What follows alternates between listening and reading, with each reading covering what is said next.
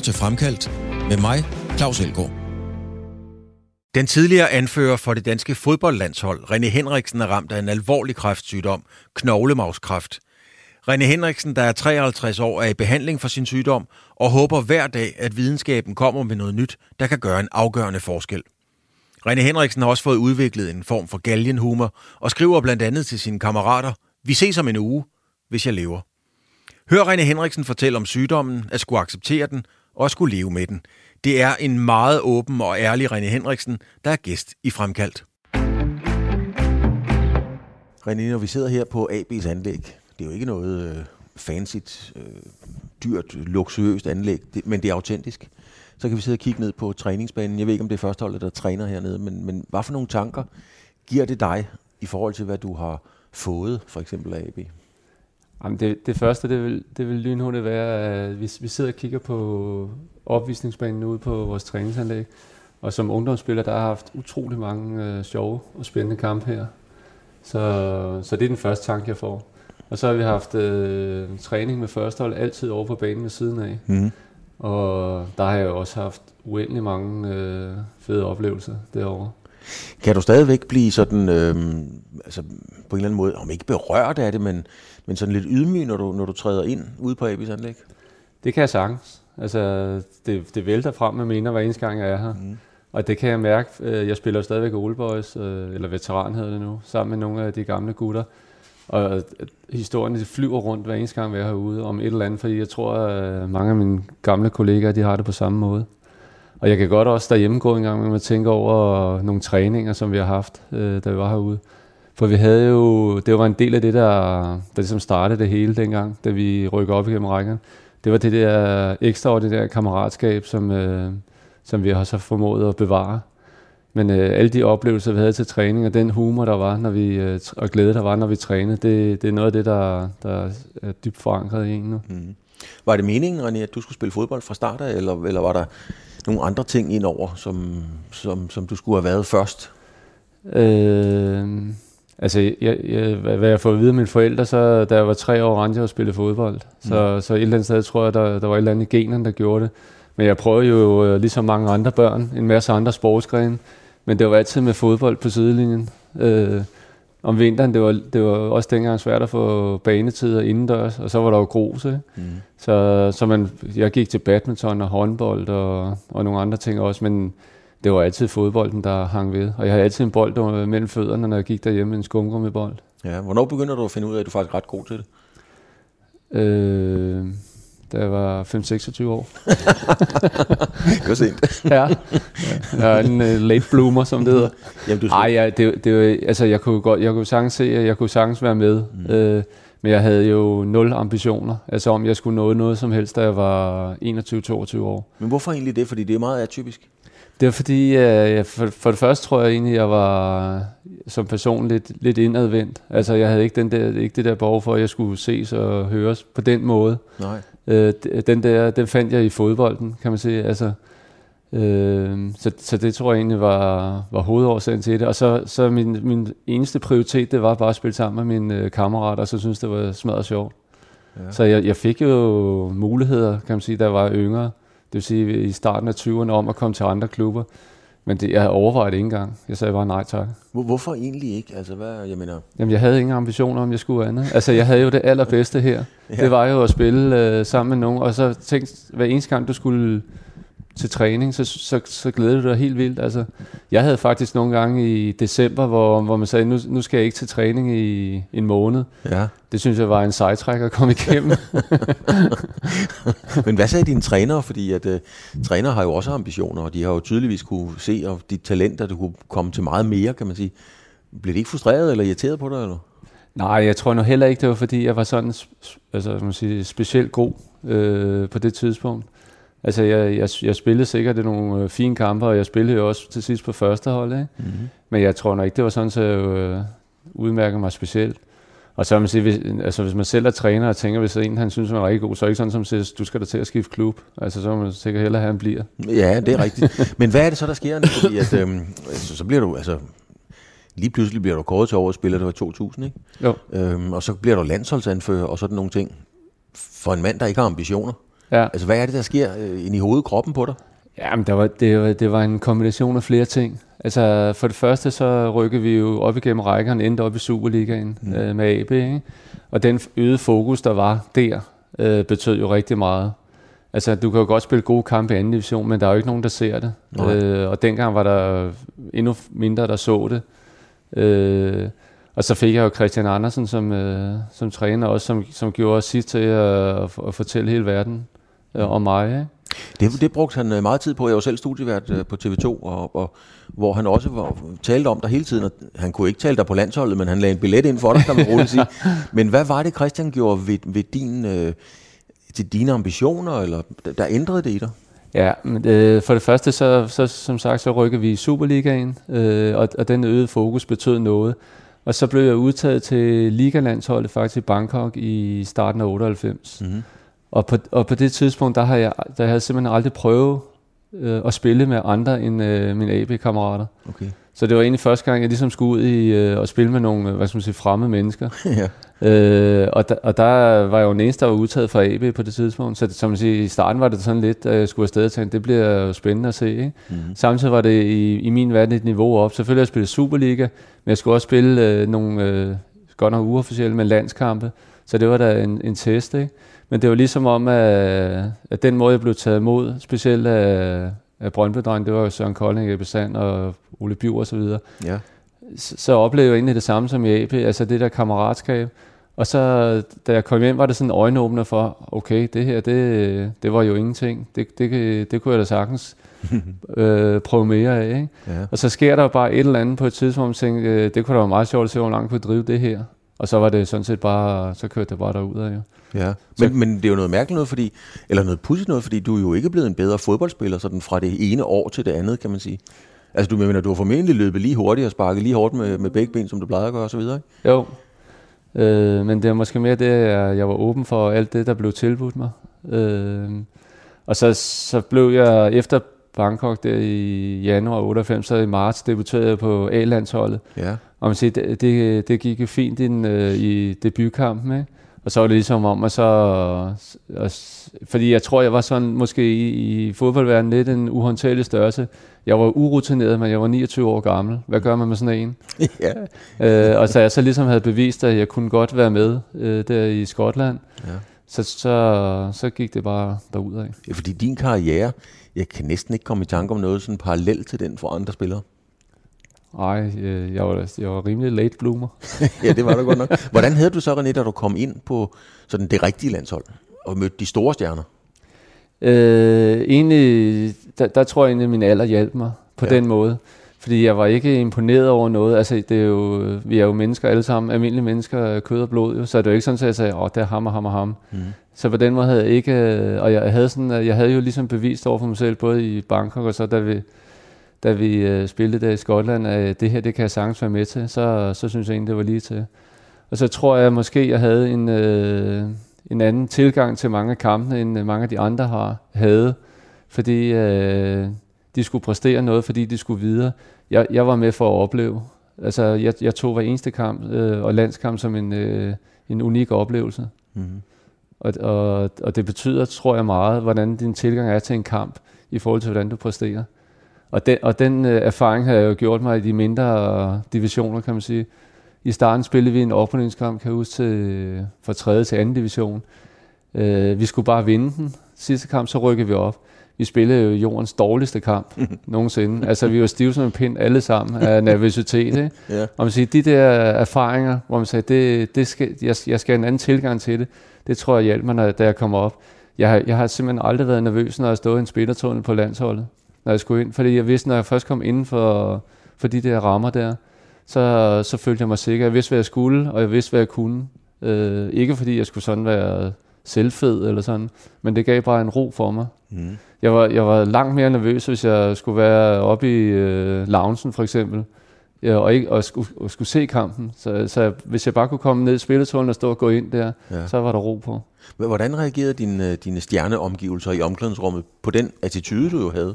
Fordi de har jo også været klar over, at du oplevede, at de skulle videre til Real Madrid eller Barcelona, eller hvad de drømte om. Øh, jeg, jeg, synes, jeg har egentlig altid syntes, at, at der var en fin respekt. Altså også om det. Det var ikke sådan, at jeg synes, at der blev øh, kigget ned på mig. Men man kan også sige, at i forhold til alder, er der jo også noget i fodboldverden. Hvis du kommer af 18 år og opfører dig på en, en vis måde, så, så er der større chance for, hvad skal man sige, at blive, øh, blive, blive mulet, eller sådan kan man sige. Ikke? Jeg var 29 år, så man sige, øh, de, de snakker jo med en i hvert fald aldersmæssig voksen mand. Mm. Så, det, så det betød noget, synes jeg. Ja. Kunne du, kunne du have, have, have, vil du trives i det i dag, hvor man jo også har sin egen forretning, man skal lave selfie, man har hjemmeside, og man, altså alt det, der følger med at være en landsholdsspiller i dag? Nej, det vil jeg ikke. Altså, jeg, jeg, vil, jeg vil øh, slet ikke kunne køre den der måde, hvor, hvor, hvor navnet bliver et brand. Ja, der er heldigvis også masser, synes jeg, spillere, som, øh, som ikke øh, altså, gør det der. Men, øh, men nogle af de verdensstjernerne, sådan, der, der synes jeg, i min verden, det er for meget. Men ja. altså, det er jo en del af, af spillereglerne i dag. Ikke? Hvad, hvad er det, du kan lære de unge spillere? Fordi der er jo et ambitionsniveau, der er kæmpe højt øh, hos unge spillere i dag. Øh, og også hos deres forældre osv. Men, men i forhold til det, du har, har været igennem med, med at spille for oplevelsen osv., hvad, hvad, hvad, hvad er det vigtigste, du kan bringe videre til talenterne? Øh, man kan sige, det, det, det er selvfølgelig nemt at sidde og sige, men øh, altså penge er ikke alt. Det, det tror jeg er en ret vigtig faktor. Der er ret mange, der ret tidligt øh, gør deres beslutninger ud for, hvor meget kan jeg tjene i det her. Øh, og der, det vil jeg så sige, det, det, har ikke, det har ikke været en ledesnor for mig i forhold til mine beslutninger. Øh, og man kan sige, at oplevelserne skal nok komme, og, og hvis du er god nok, og du, du søger penge, så skal de nok komme. Men altså, man kan sige, for nogens vedkommende, det, det gør jo ikke så meget, om du tjener 80 eller 100 millioner. Det, det virker sådan på nogle spillere i dag, mm. at det, det er vigtigt, at jeg kan sige, at jeg tjener så meget i forhold til så meget. Jeg, jeg tænker, det er nogle andre ting, der, der vil være mere vigtige, når, når, når det engang skal gøre status over det hele. Mm. Så man siger, det, det, det tror jeg er ret vigtigt. Og så øh, for en ung spiller, der råder altid til, vælg den vej, hvor du får flest mulige spilleminutter. Øh, og få, øh, få den der træning og sige, rutine, så, så høster du senere, hvis du vil det. Hvad sker der så, da du bliver anfører? Fordi at det er jo det er jo et meget stort værv, kan man roligt sige. Ja, øh, ret tidligt, da, da, da jeg kommer, kommer frem til den erkendelse, at jeg godt kan være med i det her, og får lyst til at, at køre derud af, så, så får jeg den der, måske en lille trodsreaktion, for, for mange havde jo sagt, at det kan René ikke, og det, det kan han ikke, og så videre. Øh, mm-hmm. Og så, så tænker jeg, fordi det, det er for eksempel at rejse op i en forsamling, da jeg var 18 år, så slå på glasset og så sige nogle ord. Det ville være fuldstændig utænkeligt, at jeg gjorde det. Det, det, det skete bare ikke? Nej, det skete bare ikke. Det blev nej tak herfra. men øh, men øh, da jeg når den der, hvad skal jeg sige, øh, det, det giver selvfølgelig noget selvtillid, at jeg kan være med fodboldmæssigt. Men der bliver tilbudt øh, de der ting, og i nogle øh, henseender er nødt til at gøre det, der tænker jeg selvfølgelig, hvis andre kan, så kan jeg også. Mm-hmm. Og man siger, det synes jeg har været ligesom et motto resten af, af tiden derudad. Hvis, hvis andre kan, så kan jeg også. Hvordan, hvordan får du at vide, at du er inde i billedet til at blive anført? Så hvad sker der? Jamen, det er sådan lidt en proces, fordi øh, man kan sige, øh, i, i, i starten der er man med, ryger man ind i spillerudvalg, og, og jeg var en af de spillere, der var med i hvad man sige, alle kampene fuld tid. Ikke? Så ret naturligt, så rykker man, og, og ældre også spiller, øh, så ret naturligt, så rykker man hurtigt sådan lidt op i hierarkiet, kan man sige. Og så, så er der nu bare nogle omstændigheder til, til VM med Jan Heinze der, for eksempel, der, jeg tror, han er skadet, mm. øh, som, som gør, at så kommer Morten og spørger, om øh, ikke det var en idé. Men hvad sker der så ind i dig? Fordi som 18 år vil du ikke slå på glasset og sige tillykke til Faster Oda, eller hvem det har været, og så videre. og lige pludselig, så skal du stå og tale til nogle verdensstjerner, og forklare dem, nu skal jeg til lige til sammen, dreng. Ja, men det er, det er sådan nogle, øh, nogle, ting, altså, nogle ting, der sker efterhånden, altså hvor man siger, det, det kunne jeg jo godt, så kan jeg også næste step, ikke? Mm. Øh, man siger, det første, det er jo, da, da jeg spillede min debutkamp over i Skotland, der har vi jo en tradition på landshold om, at debutanterne holder en øh, takketale, ikke? Så man siger, der er jo første gang, man får lidt ind der. Det er godt nok et, et sjovt forum, ikke? men mm. øh, men der kan man sige, det, det kunne jeg jo sagtens. Det skete. Der var jo ikke nogen, der, der døde af det. Nej. Så, så kører det videre til det næste og det næste. Ikke? Og, og, og selve anførertjansen havde jeg jo forholdsvis stor rutine i AB med at, at være. Jeg havde været anfører en del år i AB inden. Så selve det der, det der ekstra, det, det kræver, det havde jeg ligesom oplevet. Så var det lige meget, altså på den måde du tænker på, var det lige meget, om det var dygtige første- eller anden divisionsspillere, eller om det var etablerede verdensstjerner, du var anfører for? Ja. Det betød ikke spor? Nej, det gør det ikke. Det, var, det er mere anførens øh, rolle, sådan, øh, som jeg øh, hvad skal jeg sige, havde, havde fokus på. Ikke? Mm. Det er jo sådan den mere mundre del af sagen, René. Øh, når, øh, når, når vi er færdige her, så skal du videre til øh, behandling, kemobehandling. Ja, det er ikke det sted af kemobehandling. Jeg får noget, der hedder immunterapi. Immunterapi, ja. Ja. ja. Hvad, du, du, har, ja, du har kræft. Hvad, hvad, hvad er status, René? Jamen, det går faktisk rigtig fint med mig. Mm. Altså, jeg er jo vanvittigt taknemmelig over de fremskridt, der bliver gjort øh, inde på, på det område. Mm. Så jeg har jo mærket sådan øh, hvad skal jeg sige, overgang fra det gamle øh, klassiske kemo over til alle de nye terapier, som starter nu. Vi er jo sådan en øh, brydningstid med det øh, i forhold til kraftbehandling, og det mærker jeg soleklart på min egen krop. Jeg, da, jeg, da jeg fik konstateret sygdom for fire år siden, der var jeg jo igennem det der klassiske, hvor håret kan ryge og alle de der ting, som man ser virkelig hårdt, øh, ja. og masser af bivirkninger. Øh, i, kontra det, som jeg oplever nu, hvor jeg inden en gang om ugen får et stik i maven med et lille medicament, og så er det 7 i 13 stort set kun det, jeg, jeg mærker til. Mm. Så det er helt, helt utroligt, vil jeg sige. Ja. Men der er jo en uh, udløbsdato for alt, alt uh, det er i hvert fald indtil nu, for alt det medicin, jeg får. Altså lige pludselig en dag, jeg kommer ind og får stikket i maven, og så sker der ingenting. Altså så, så starter sygdommen igen. Det er jo en af, hvad skal man sige, uh, de, de grimme ting med min sygdom. Ja. Så jeg skal jo så bare håbe på, at der kommer noget nyt, og det gør der heldigvis løbende. Mm. men, men jeg er sådan meget...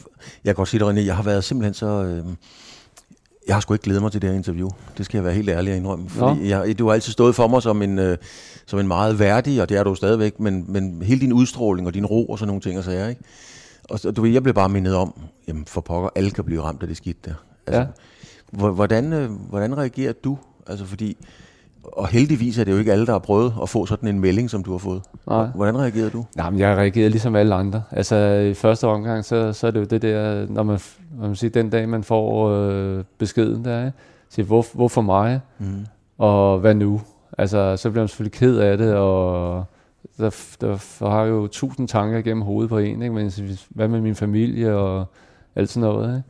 Så, men, men ret hurtigt synes jeg, jeg fik det ligesom på plads i, øh, og det er jo et spørgsmål noget mentalt, ikke?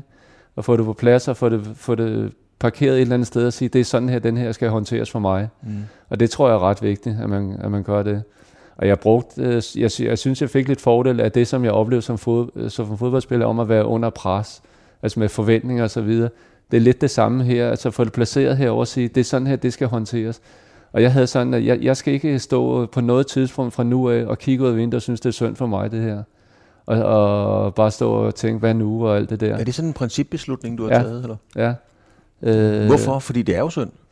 Ja, men øh, jeg kan ikke bruge det til noget. Nej. Jeg bliver sgu ikke kureret af, mm. jeg synes, det er synd for mig. Nej. Og jeg tror faktisk, at det, det bilder mig ind, at kraftsygdom, den, den øh, lever af at gøre en ked af det.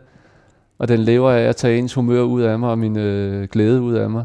Så jeg tænkte, den måde, jeg øh, kan besejre den på, det er ved at være glad, og så positiv, og så lade mig bekymre mig om den. Det kan godt være en gang imellem, den lige får hovedet frem og prikker mig på skulderen og siger, jeg er her en uge. Ikke? Mm. Fint nok, så får den en boksehandsk tilbage igen med dig. Det, det er sådan, jeg, jeg takler den. Altså, altså helt bogstaveligt? Ja. Altså hvis du, før du går i seng om aftenen, eller sidder og ser vild med dans, eller hvad du gør, sidder du så og tænker, det har sgu været en fin dag, jeg vandt den her? Nej, det gør jeg om morgenen, når jeg står op. Ja. Hvis jeg står op om morgenen, og jeg er frisk og sådan noget, så tænker jeg, det her bliver en fed dag for mig. Altså det bliver virkelig en, øh, jeg, jeg, jeg har det hele foran mig igen.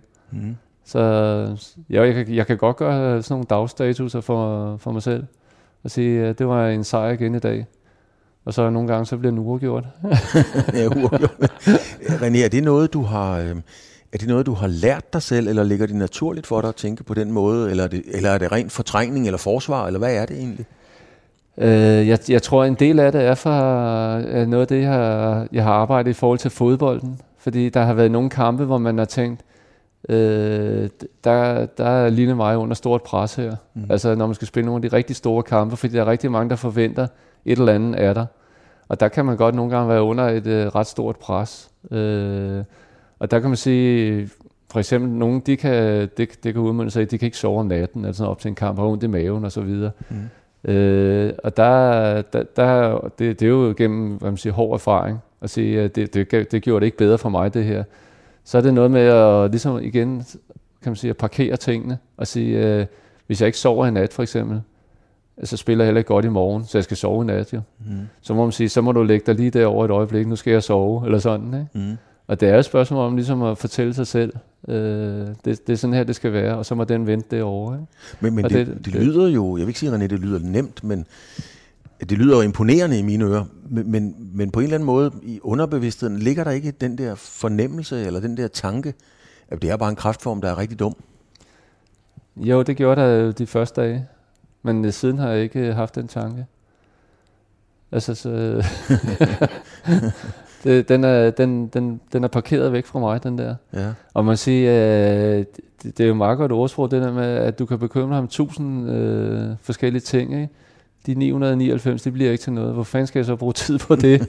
ja. Altså, du kan bekymre dig om alverdens ting lige nu. Altså, du kan altid finde noget at bekymre dig om.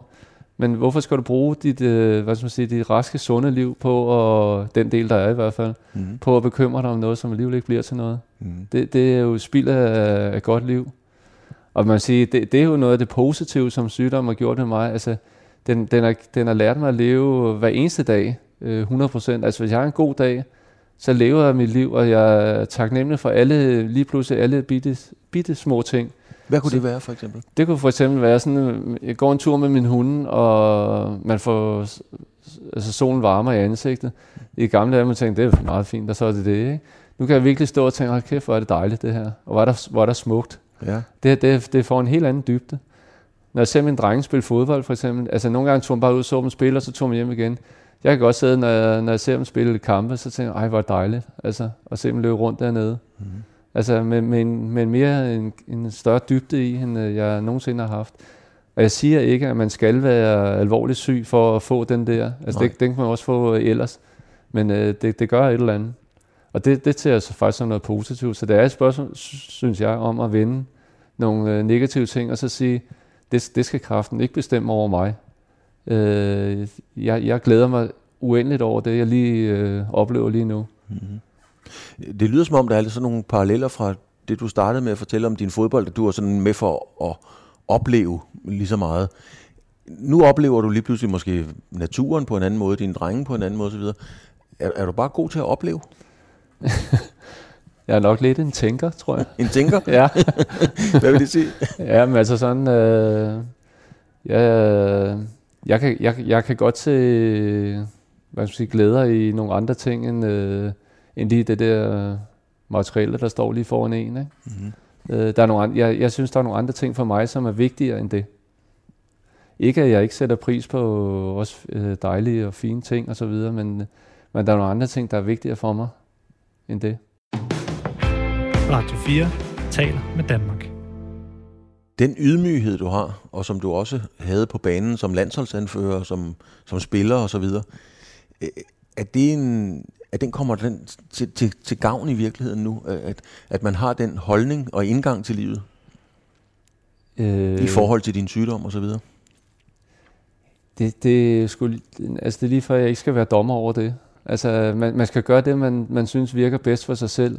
Mm-hmm. Altså, det, det er jo ikke sikkert, at min måde at gøre det på virker for, øh, for alle. Det kan være, at der er nogle andre, der har brug for noget andet. Altså, jeg, jeg respekterer lige så meget en, der synes for eksempel, at jeg går ud og køber mig en stor bil, fordi jeg skal leve liv lige nu, hvor jeg, mm. fordi det virker for vedkommende. Fint nok. Altså, det her, det virker bare for mig. Øh, på den her måde, som jeg gør det. Og det er jo det, man skal søge frem til. Og man siger, det, det, det er jo ikke sådan, så lige fra, fra dag et, så, så kører det bare på skinner, altså i forhold til det. Og jeg, har, jeg oplever også, øh, det er, jo ikke, det er jo ikke en dans på roser, altså for Nej. mig, det okay. hele her. Jeg har da også dage, hvor jeg tænker, det er ikke, i dag der er det bare en øvedag, ikke? Mm. og jeg bliver nemmere ramt af sygdom, med den sygdom, jeg har, altså forkølelser og lungebetændelse osv. Ikke? Mm. Så jeg har da også dage, hvor jeg tænker, hvor er det op ad bakke det her. Ikke? Ja. Men øh, man, man, skal, man skal jo følge den vej, man synes øh, virker bedst for en. Men det, det vil sige, du, eller det ved jeg ikke, om det vil sige, er du aldrig bange? Øh, det har jeg været på et tidspunkt øh, i forløbet, fordi øh, jeg havde sådan lidt, lidt sjov med min, med min første læge. Øh, at der, jeg fik at vide, altså havde det været for 20 år siden, så har der været to øh, forskellige måder, man kan behandle den her sygdom på. Og virker det ikke på dig, så virker det, så, så er der altså ikke noget at gøre. Nej. Øh, men, men i dag har vi mange flere, fik jeg jo at vide. Øh, og så prøvede jeg et par stykker, der ikke rigtig virkede, havde effekt. Og så, så, siger, så siger jeg så til ham, er der stadigvæk mange øh, muligheder? Så han, jeg så går vi bare ind i skabet og tager det næste, siger han sådan lidt sjov okay. på det, ikke? som er lidt øh, illustreret. Øh, og så, så prøver jeg nogle flere, der heller ikke virkede. Og så på et tidspunkt, så siger jeg, det der skab, hvor stort er det? Man kan godt så grine lidt af det. Og så siger han, at vi skal, altså, vi skal da til at, at finde nogle andre muligheder, siger han så. Øh, og, og sådan, ikke? Og der, der vil jeg da sige, der havde jeg da den der, der gik hjem der fra, det, fra den samtale at sige, altså jeg hopper jo på tredje sten i øjeblikket, og på et tidspunkt så synker, altså så er der ikke flere sten at hoppe over på. Nej. Så, så der, der blev jeg da bange, kan man sige, i forhold til, hvad, nu, nu begynder det at tynde lidt ud i det. Ikke? Mm. Og man siger, så, så, så popper alt det her op, jo, som, som sker lige nu. Og det er jo det, jeg siger, er jo lige den her brydningstid. Og der kommer, altså, der er bare nogle andre medicamenter i dag, som, øh, som er helt utrolige. Altså. Hvordan har du det, René, med, øhm, med det der udtryk? Øhm, man læser det ofte, det bliver sagt i tv og så videre, det der med, at han eller hun eller den tabte kampen til kræft. Hvordan har du det med det udtryk? Øh, det har jeg det dårligt med, som ja. fodboldspiller. Ja. ja. Fordi øh, for mig, der spiller jeg uafgjort jo. Mm. som, øh, som, som det dårligste resultat. Ikke? Så men jeg, jeg erkender, at øh, over tid kan det godt være, at jeg også gør det. Mm. Altså, at det er, en, det er jo en del af konsekvensen af at være syg på den måde. Ikke? Ja. Jeg håber jo, altså det er jo mit håb, øh, som, når jeg nu er ramt, ikke? At, øh, at den behandling, som, øh, som, som jeg får på, på Rigshospitalet i øjeblikket, med tiden bliver som folk, der har for eksempel HIV i dag. Altså, de, du kan jo leve med det, du kan få børn og så videre, du kan leve et normalt liv, selvom du har virusen i kroppen. Ja. Og jeg håber jo, det er det samme med min øh, kraft, at du har den øh, i kroppen, men du, du får en behandling, som, som jeg får nu. Vi er stadig på et, et tidligt stadie, ikke? Men, øh, men, men eller det her, at man øh, ligesom lever sit liv ud med sygdommen, øh, men ikke dør af den. Når man får sådan en, øh, en melding, René, på et eller andet tidspunkt i forløbet, øh, ryger man, røg du ind i en depression? Nej, det har jeg ikke været. Slet ikke? Nej. Jeg har en øh, sjældent gang været, haft en dag, hvor en virkelig øvedag, hvor jeg har været ked af det. Men jeg har ikke, øh, jeg har ikke været derinde. Okay.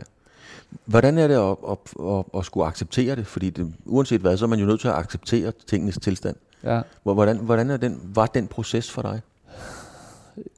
For, den, den synes jeg fik forholdsvis hurtigt uh, overstået uh, efter de der dage, hvor jeg, hvor jeg ligesom havde nogle samtaler med mig selv. Ja. hvor jeg fandt ud af, at jeg kan jo vælge to veje. Jeg kan vælge at gå og ynke mig selv, eller også kan jeg vælge at sige, at jeg tager kampen. Mm. Og man siger, der ligger nok mest til mig at tage kampen. ja. Kvæg min, uh, og der tror jeg egentlig, at jeg har fundet det styrke i min uh, fodboldkarriere til det. Er det delmål, eller, eller hvordan gør man det? Ja, det, det vil det være nogle gange at sige, øh, specielt når man er, altså, hvad man siger, når man har været i perioder, hvor man har været hårdt ramt øh, med sygdom og så videre, ikke? der er det spørgsmål om at sige, øh, at mit, mit delmål er nu, at jeg skal tilbage og spille sammen med drengene. øh, noget veteranfodbold. Så man siger, den dag jeg, øh, den dag jeg tager fodboldstøvlen på og går der ned igen til kamp, der føler jeg virkelig, at jeg har altså, debutere på landsholdet.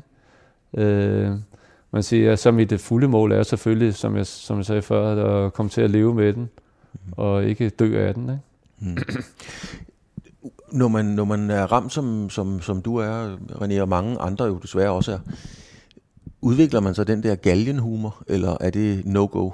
Nej, tværtimod. Altså, den hjælper mig utrolig meget.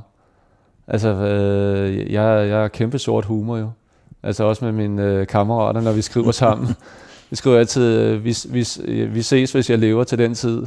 Skriver jeg altid til dem, når, når vi kan indkalde til vores øh, drengeaften. Ikke? Ja. Hvor nogle af dem siger, nej, det må du sgu ikke sige. Men det, det, jeg, jeg, synes, det, jeg synes, det er meget afvæbnende. Ja. Synes, det er dejligt, man kan, man kan man sige, være helt fri om det. Ikke?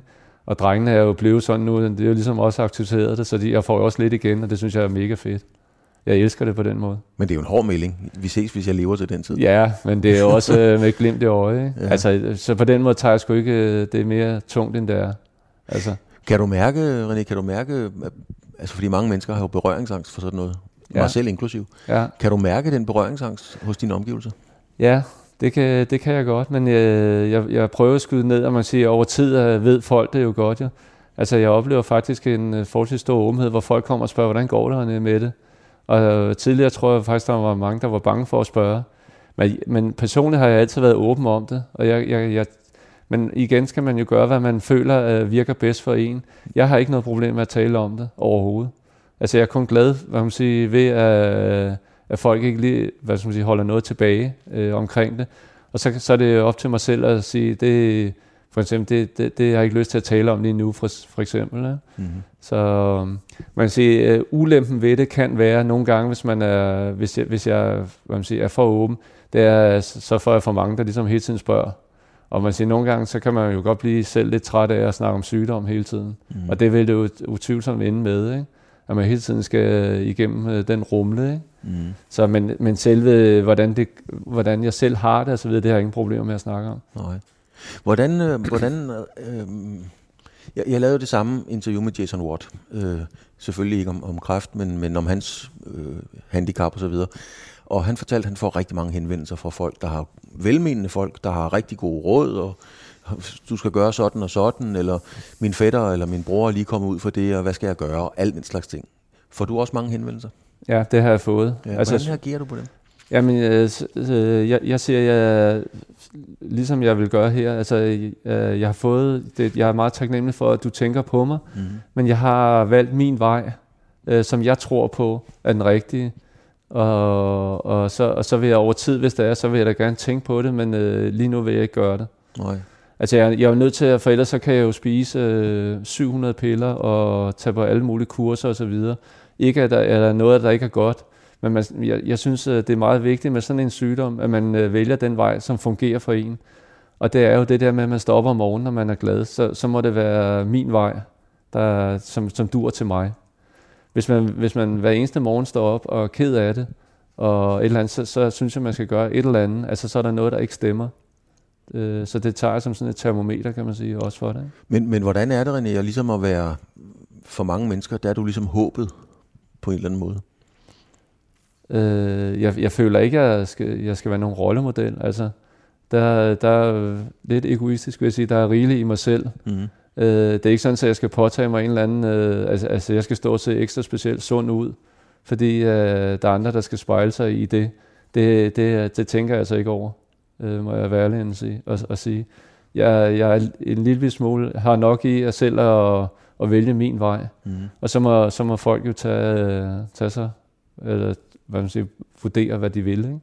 Vi, vi har talt lidt om det før, den der ro, du har, øhm, som jeg altid har været øh, meget fascineret af, René, det, det skal du vide, altså både som anfører, som spiller, når du har stået frem i pressen, og nu også, som vi sidder og taler her. Der er jo en knusende ro og afklarethed over dig. Hvor kommer den fra? Det ved jeg ikke. Nej, men det er et spørgsmål om, at man... Øh, men man, ja, altså, jeg, jeg ved ikke, om det, det er noget specielt for mig, men jeg, altså, jeg vælger det, som jeg, jeg synes, jeg kan, kan leve i. Og jeg har altid haft sådan et, øh, en slags man siger, et, øh, en termometer i maven, Mm. i forhold til, når jeg har gjort nogle ting, og så stukke hovedet ud i sted, og, og sige, øh, komme tilbage og sige, det, det, det bryder jeg mig egentlig ikke om.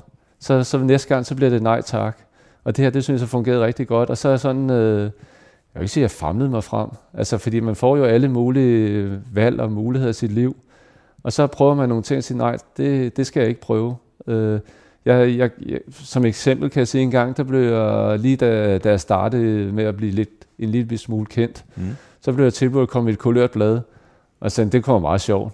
Så, så kom artiklen i bladet, og det- var slet ikke mig. Nej. Altså, det, det kunne jeg bare mærke.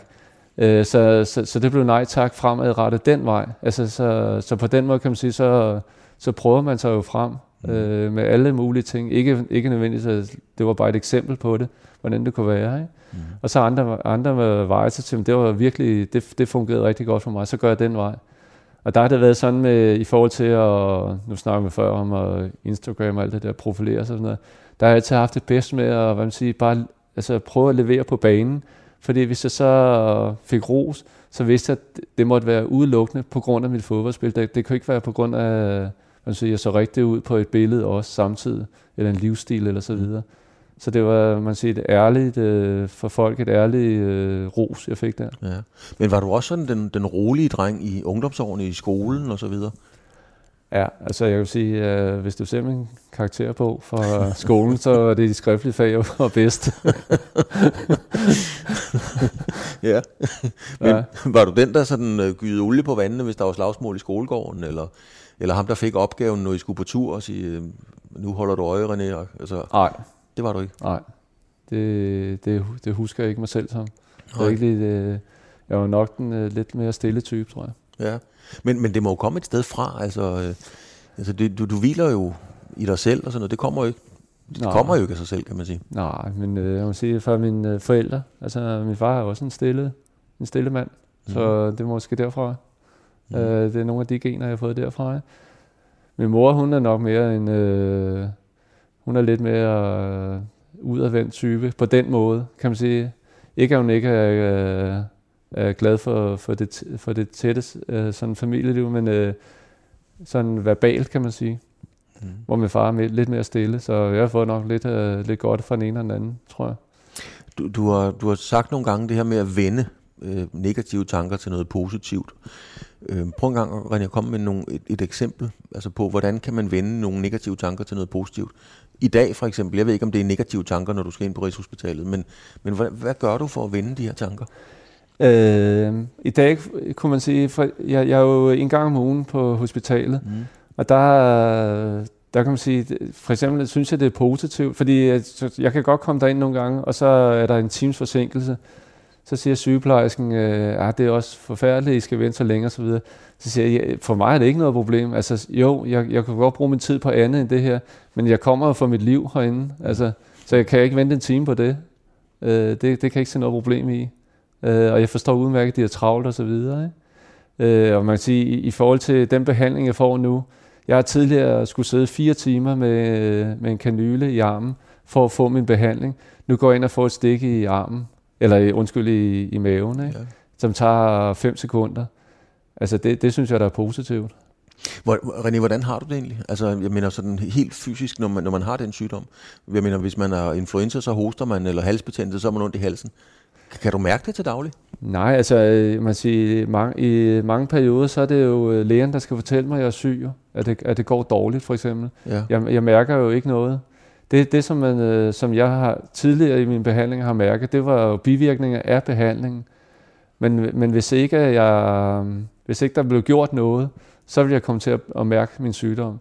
Men i sig selv er min sygdom sådan øh, hvad man sige, i, i forhold til dagligdagen sådan forholdsvis harmløs, af det, af, som jeg har oplevet det. Det er meget individuelt, fordi den, øh, hvis den får lov at være meget i kroppen, det er jo en, en, en blodsygdom, en celle, der er i kroppen. Hvis den får lov at være store mængder af den i kroppen, så æder den jo dit skelet, mm. og så brækker du arme og ben og så videre. Jeg har jo været, tror jeg, forskånet det, fordi jeg har haft øh, stærke knogler af kvæg min øh, karriere, fodboldkarriere. Så, så jeg er ikke så hårdt ramt af det. Så i, i sig selv er sygdommen ikke særlig øh, synlig på den måde. Men øh, behandling af den er ret hård, fordi øh, man skal slå cellerne ihjel, og det slår masser af andet godt ihjel i dig. Øh, men, men det er jo så det, som man er i gang med nu, at specifikt kun at slå det dårlige ihjel. Og det er det, der er så, så afgørende anderledes i forhold til det, som jeg oplevede ellers. Så jeg oplever en helt anden hverdag nu, end jeg gjorde, øh, hvis jeg sad for to år siden. Hvis, hvis for eksempel for to år siden, at vi har siddet her, så i morgen, så skulle jeg helt sikkert ikke lave noget. For så var jeg fuldstændig øh, lagt ned. Ikke? Men hvordan, René, nu fortæller du, du spiller Oh, nej, veteranfodbold er det efterhånden. vi, ja. vi er blevet ældre. Ja. Øh, og det angriber knoglerne og så videre. Og i veteranfodbold, der er jo ikke nogen ret mange, der gør noget med vilje, men man kan jo komme for sent. Ja. Tør du godt det? Altså med din, ja. altså... ja det, det heldigvis foregår det i tempo, hvor vi kan være med alle sammen. okay. Og jeg, altså, hjørnesparksvis, så hopper jeg jo ikke ind i midten og står. Nej. Øh, og jeg har også spurgt min, øh, min læge om det. Og, altså, han har en rigtig fin holdning til det på den måde. Hvis det, har, hvis det har glæde af, at du gør det, så gør det. Det samme med at, man sige, at rejse for eksempel. Mm. Øh, jeg kan blive syg nede på ferien, og så kan det nogle gange øh, måske være alvorligt. Øh, jeg kan fx lungebetændelse og alt muligt, og komme hjem. Ikke? Men altså glæden ved at, at, tage, at gøre noget, er, er lige så meget en medicin, som det er at få et stik i maven. Mm. Fordi du, øh, du bliver jo bare stærkere mentalt af, at du får lov at gøre de ting, og du stadig kan gøre de ting, som du kunne. Ikke? Mm. Det, og det tror jeg er lige så meget behandling, som det er at få noget medicin. Men, men øh, når du er sårbar over for sygdommen, det må da have været forfærdeligt hele covid-perioden?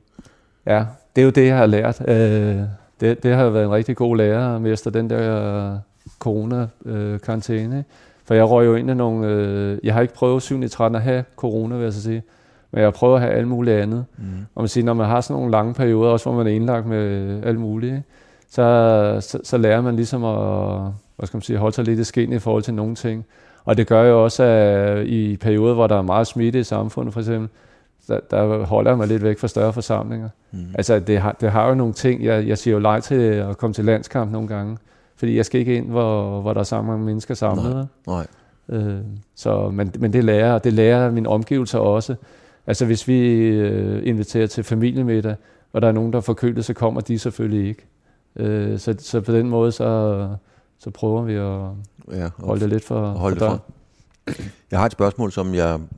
Nu tør jeg godt stille det, men, men øh, jeg, jeg har sådan sat det i parentes, kender du det? Fordi jeg tænkte, jeg skal lige lure, jeg skal lige lure stemningen. Ja, nå, der er ikke noget, der... Jeg siger bare nej tak, hvis jeg ikke svarer. ja, ja. Nej, men altså, når man er i din situation, og, og, og i starten og sådan nogle ting, når du ikke vidste, hvad vej det gik, og... Øhm, har du nogensinde gjort dig tanker om, når det en dag er overstået? Altså, jeg mener, det kan være, at du bliver 92, men har du gjort dig tanker om, hvordan det så skal være? Altså begravelsen? Ja, lige præcis. Nej. Nej. Det har jeg ikke. Det har jeg ikke tænkt på. Overhovedet. Nej. Det er ikke en, øh, det er ikke en faktor endnu så for mig. Nej. Så, øh, så det er ikke rigtig noget, jeg spekulerer på. Radio 4 taler med Danmark. Nu starter VM i fodbold. Ja. Øh, glæder du dig til at se det, eller skal du ikke se det? Og jeg, jeg, jeg, ej, jeg, jeg er jo ikke sådan, så jeg er helt overstadig over, at jeg skal se det.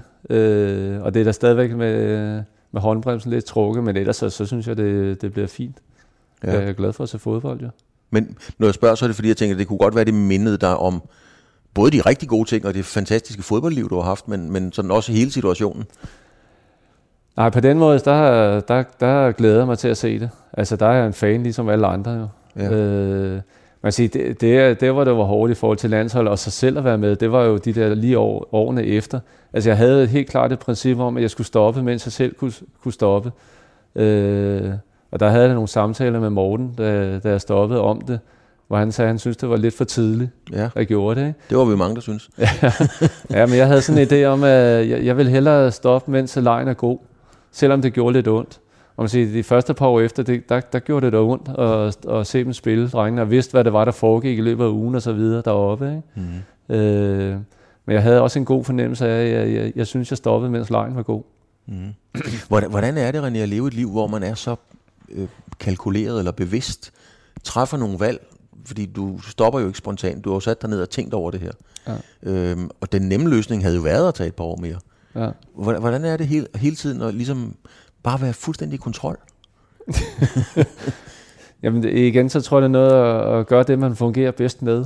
Altså, øh, der, der er givet rigtig mange, som hellere vil bare flyde med og se, hvordan, øh, hvad udvikler det sig til og så videre. Jeg, jeg fungerer bedst med sådan her, og igen tilbage til det, jeg sagde før med, med at prøve sig frem. Altså det, det, som man synes fungerer bedst, det skal man gøre. Altså jeg, jeg har prøvet tidligere at træffe en beslutning og sige, jeg kan godt lige trække lidt længere sådan videre. Men så ved jeg bare, at der ligger et kæmpe øh, gok i hovedet længere fremme for mig. Mm. Sådan også mentalt. Ved, ved, at der er nogen, der siger, øh, du er ikke god nok, for eksempel. Øh, og det, det kan jeg ikke leve med.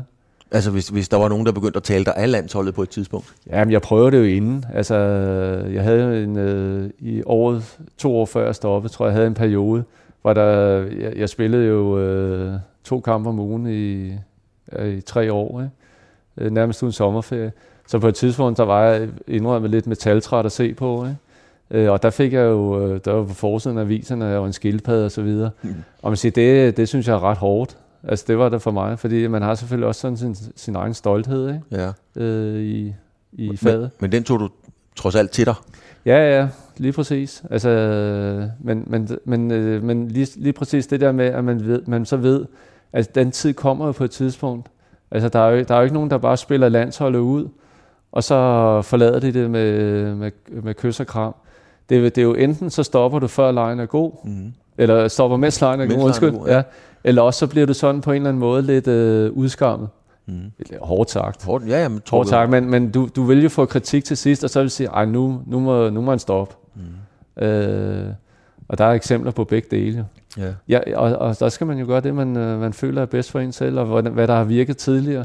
Og der var det sådan der. Det var sådan, det var. Ja. En del af programmet, øh, René, det er jo, at jeg tager et, øh, et billede af dig. Det er derfor, det hedder fremkaldt. Okay. Og der er, der er ikke andre end, øh, end os to, der kommer til at se billedet, faktisk. Nå, Så det, jeg tager det lige der, og det er egentlig ikke så meget, hvordan du, øh, hvordan du ser ud. Det kan jeg lige beskrive. Du sidder øh, er blevet lige så tyndhåret som jeg er, du har dine briller på, en blå, en, øh, en blå øh, sweatshirt, øh, og smiler, som du altid gør. Og så øh, sidder vi herude i ydmyge omgivelser. Vi sidder faktisk helt alene i et kaffe, ungdomskafeteriet, tror jeg det er, på AB's anlæg. Super hyggeligt. Hvad er det for en mand, der sidder der? Altså, hvor er du i dit liv, René, i dag, i forhold til, hvor du havde troet, håbet, frygtet, drømt om at være for 10 år siden? Ja, altså hvis du lige skal min øh, tirsdag inde på Rigshospitalet, så er jeg stort set der, hvor jeg gerne vil være. Jo. Ja. Altså jeg, jeg søger jo hele tiden det, som, øh, og jeg er jo mega privilegeret, at jeg selv kan vælge, mm. hvad, jeg, hvad jeg vil lave. Ikke? Jeg, skal, jeg skal bare have, jeg skal bare have et liv, hvor jeg har noget indhold i. Det er jo det, jeg søger, og det er det, jeg får og har. Mm. Så, så på den måde er jeg mere end tilfreds. Altså jeg har sunde, raske børn, der, det går rigtig godt for en kone, der er meget glad. Så jeg, jeg kan ikke ønske mig mere. Er, er, er du et lykkeligt menneske? Ja, det er jeg. Ja. 100 procent. Ja. For ellers, er, ellers så gør jeg op med det. Altså hvis der er noget, der nager mig, eller altså er, er store ting, så, så, så hvad hedder sådan noget, face det, så facer jeg det. Ja. Du fortrænger ikke ting. Nej, Har det været sådan hele dit liv? nej, det tror jeg ikke. Altså, det er jo heller ikke sådan, så jeg er fuldstændig totalt firkantet, det kan man jo ikke være. Altså, jeg, jeg kender det også nogle gange, øh, jeg laver nogle fejl og så videre, og nogle ting må jeg også æde, mm. altså i, i det store billede. Øh, Så, så firkantet er det jo ikke, og fantastisk er det jo ikke. Men øh, sådan i de store linjer, så er jeg. Ja. Det er, så er der jo også, det er jo også fodboldspilleren René Henriksen, der sidder her. Fik du det ud af din karriere, som, øh, som dit talent berettigede dig til, eller fik du endnu mere ud af det? Øh, jeg, jeg savner ikke noget. Altså øh, på den måde, fordi der er mange, der har sagt til mig, tænk, tænk hvis du havde startet lidt før. Ja, præcis. Altså, ja. sådan, jeg, jeg tænker jo øh, anderledes. Jeg tænker, tænk hvad jeg fik med Mm-hmm. også. Altså hvad jeg også oplevede. Jeg oplevede jo for eksempel øh, at kunne tage på en skiferie. Altså da jeg var i starten af 20'erne. Og jeg oplevede jo og alle mulige andre ting, og det har hjulpet mig til at kunne klare det, som jeg skulle igennem, da jeg blev professionel fodboldspiller, tror jeg, til at takle nogle af de ting. Mm-hmm. Så jeg vil ikke have undværet noget. Altså en af de største øh, oplevelser, jeg har haft, det er stadigvæk vores første oprykning i AB. Altså den fest, der var. Jeg har aldrig oplevet noget lignende. Fordi vi var jo øh, rygende glade amatører, ikke? og som ikke havde leveret noget som helst. Og da vi først rykker op, altså den glæde, der var i, øh, hvad skal man sige, også i vores omgivelser herude, kan jeg stadigvæk huske. Øh, Står den lige så højt på listen, som første gang, du løb ind i parken, eller i Panathinaikos, eller? Ja, det er, vi er deroppe omkring. Altså, det er det samme, og det er jo nogle af de samme spillere, som jeg oplever at rykke hele vejen op igennem med, øh, som ligesom øh, lagde bunden til alt det, der, som skete i AB. Ikke? Så, så, så de oplevelser, dem ville jeg jo ikke have fået, hvis jeg bare fløj direkte afsted igennem. Så kan det godt være, at der kommer nogle andre fine oplevelser, det skal jeg ikke kunne sige. Men jeg kan jo komme herude på anlægget stadigvæk, og så møde de samme mennesker, og vi er lige så glade over det, der skete dengang. Det synes jeg er en kæmpe gave. Mm-hmm. Tager du nogle gange stadigvæk til Grækenland? Ja. ja. Og Jeg er meget glad for at være dernede. Og du bliver formentlig genkendt mere på gaden der, end du gør i Danmark. Ja, det tror jeg. Ja, det er mærkeligt noget, ikke? jo, det er meget rart. ja. hvordan, hvordan er det egentlig? Øh, jamen det, altså, det, man skulle da være skam, hvis man ikke øh, er glad for det. Altså, fordi det er jo, det er jo lutter glade mennesker, som kommer øh, til en. Så, så, så hvem kan ikke lide det, altså, Mhm. kan man sige. Og jeg, jeg er jo fra dag et i Grækenland altid blevet behandlet virkelig, virkelig godt. Altså. Så det er jo sådan mit andet fædreland, øh, Grækenland. Ikke? Og vi er utrolig glade for at komme derned. Jeg kommer også altid på sommerferie dernede, næsten. Ja. Så, Og til lytterne, der ikke ved det, så var det jo Panathinaikos. Ja. Jeg kan ikke huske, var der noget omkring 200 kampe eller sådan noget, ikke? Jo. Ja, og, og, og vandt jo også noget til pokalskabet. Ja, der kom lidt sølvtøj i skabet. kan man roligt sige. Nå, jamen, vi, vi, nærmer os jo, vi nærmer os jo så småt, øh, så småt slutningen, René. Vi skal jo høre fra en ekspert, VM i fodbold, som vi sidder her og taler og starter lige om lidt. Hvad er dine forventninger til, til VM i fodbold, set med danske øjne? Jamen, jeg synes godt, vi kan tillade os at have nogle gode og store forventninger til det, der, det, der kommer. Fordi vi, jeg, jeg synes, at vi har rigtig mange spillere i øjeblikket. Dels som byder sig til. Altså, der er en, en god, sund konkurrence på landsholdet. Og så har vi rigtig mange spillere i øjeblikket, som spiller på, på, på, på det højeste niveau og er stamspillere. Og det, det synes jeg har været i mange år et problem. At vi har mange spillere, som spiller i store klubber, men ikke spillet så meget. Nu har vi faktisk nogle toneangivende spillere i, øh, på vigtige positioner som spiller øh, uge efter uge i de store klubber. Og det, øh, så jeg synes, vi har et rigtig godt landshold. Men er det godt nok landshold til, at man kan drømme sig forbi en 8. delsfinale, kvartfinale osv., eller hvor stort skal vi tænke? Ja, jeg synes faktisk, det, det ligger til, at vi får et VM, som er meget jævnbyrdigt. Altså, jeg synes også, de resultater, der har været sådan i, bare Europa, øh, viser, at, at afstanden mellem landsholdene er ikke mere end øh, dagsformen. Hvor det tidligere var sådan, øh, også da jeg selv spillede, synes jeg, at hvis de store landshold, det vil sige Frankrig, Italien, England osv., hvis de spillede op til deres bedste, så var det nærmest lige meget, hvad du gjorde, så var de bare for stærke. Mm. Det, det er ikke den øh, følelse, jeg sidder med nu. Altså, og der, der synes jeg, at Danmark er et af de hold, som, øh, som byder sig til på den måde. At hvis, hvis Danmark spiller op til deres bedste, så, skal, så er det ikke nødvendigvis nok, at, at de store landshold i Europa spiller op til deres bedste. Så kan vi godt matche den. Mm. Hvad, hvad tænker du om øh, hele kamppladsen dernede, altså hele problematikken omkring Katar, som jo har været mildt sagt meget diskuteret? Det, det er jo en lang diskussion. ja, men jeg ved, du har en holdning Ja, ja altså man, man, kan jo, man kan jo ikke være i tvivl om, at det, det som der, altså de historier, der er kommet ud op til, til det her, det er jo ikke okay, det der foregår. Men man kan sige, øh, at selve politikken i, om hvad, der skal gøres, det, det, lige nu synes jeg ikke, der er noget at gøre, hvis jeg skal være helt ærlig. Altså vi kan godt sidde og udskamme den ene og den anden for at gøre dit og dat. Men øh, jeg, jeg synes, problemet blev, blev skabt, dengang man besluttede, at det skulle være i Katar. At der skulle man jo have, have hvad skal man sige, taget problemet op dengang. Ikke? Nu, nu er det jo sket, og, og nu, nu, nu kører rumlen. Og så, så vil jeg sige, så kan man jo uh, lade sit eget moralske kompas sige, hvor meget vil jeg egentlig være med til mm. i det her. Der er nogen, der har en holdning, andre har en anden. Og jeg har selvfølgelig min. Mm. Vil du tage dig ned, hvis du, altså lad os sige, du spillede nu. Kunne du finde på at sige, nej, jeg skal ikke til Katar, det gider jeg ikke? Som spiller? Ja. Nej, jeg, jeg, jeg tror også, jeg vil tage dig ned. Jeg synes ikke, det er op til en enkelt spiller. Det hjælper jo heller ingenting. Du kan godt, øh, du kan, du kan godt øh, hvis en spiller siger, jeg, jeg tager ikke ned, så kan vi godt alle sammen sidde og klappe af ham. Så i morgen vil han så at sige øh, være glemt, og så er der bare en anden, der tager hans plads. Mm. Øh, og så kan man sige, så kan han sidde der, øh, som øh, godt nok med god samvittighed, men øh, glemt over i hjørnet. Det er jo sådan, det foregår jo, kan man sige. Det er også derfor, man skal sige, at beslutningen skulle være taget inden jo. Hvorfor, hvorfor skal det være et land, der, der, der ser sådan på menneskerettigheder? Mm. Så skal man jo inden sige, det, det skal ikke være det der, så skal det forbedres. Men man, man kan så sige i mange andre lande også, altså de har, mange lande har jo et uh, issue omkring sådan nogle ting. Og hvem er det, der skal bestemme? Det er jo, det er jo egentlig en meget spændende diskussion. Hvem er det, der skal bestemme, hvad det er, der er nok til, at man må få en uh, idrætsbegivenhed? Ikke? Mm. Men det, det der, synes jeg bare er for meget, i mit, i mit univers i hvert fald. Hvor, hvor meget, René, påvirker det spillerne? Altså nu kan jeg ikke lige komme i tanke om, I havde selvfølgelig ikke de helt samme store udfordringer øh, i forhold til politiske ting omkring kampene, men hvor meget påvirker det en spillertrup, at der er al den snak omkring det? Jamen, jeg tror, det, det er da irriterende, og tror jeg i en optag til et eller andet, øh, en slutrunde, skal sidde og snakke om sådan nogle ting. Altså, der, der er jo som regel altid et eller andet issue, noget et eller andet negativt, der skal snakkes om. Og det er jo sådan noget, man som spiller helst ikke gider at snakke om, fordi man gerne vil have fokus på selve sportsbegivenheden. Ikke? Mm. Så, og så i det hele taget politik, og sidde og snakke om det, når man øh, er landsholdsspiller, det, det, det er sjældent noget, man øh, har så meget lyst til. Men hvordan havde du det? Fordi som anfører var det jo også mange gange dig, der skulle svare på, om ikke tilsvarende spørgsmål, men netop de her kritiske ting. Hvordan havde du det med det? Øh, det, det, det var ikke min øh, livret, hvis jeg skal være helt ærlig. Altså, det, det forestiller mig ikke, det er nogen, for nogen øh, spillers vedkommende. Så var man jo politiker, hvis man, øh, så var det den vej, man var gået. Mm. At man har lyst til at snakke om fodbold jo. Så man, man, man må jo erkende, det er jo en del af det. Og man siger, det er endnu mere en del af det i dag, end det var dengang jeg var anfører. Fordi der er sociale medier.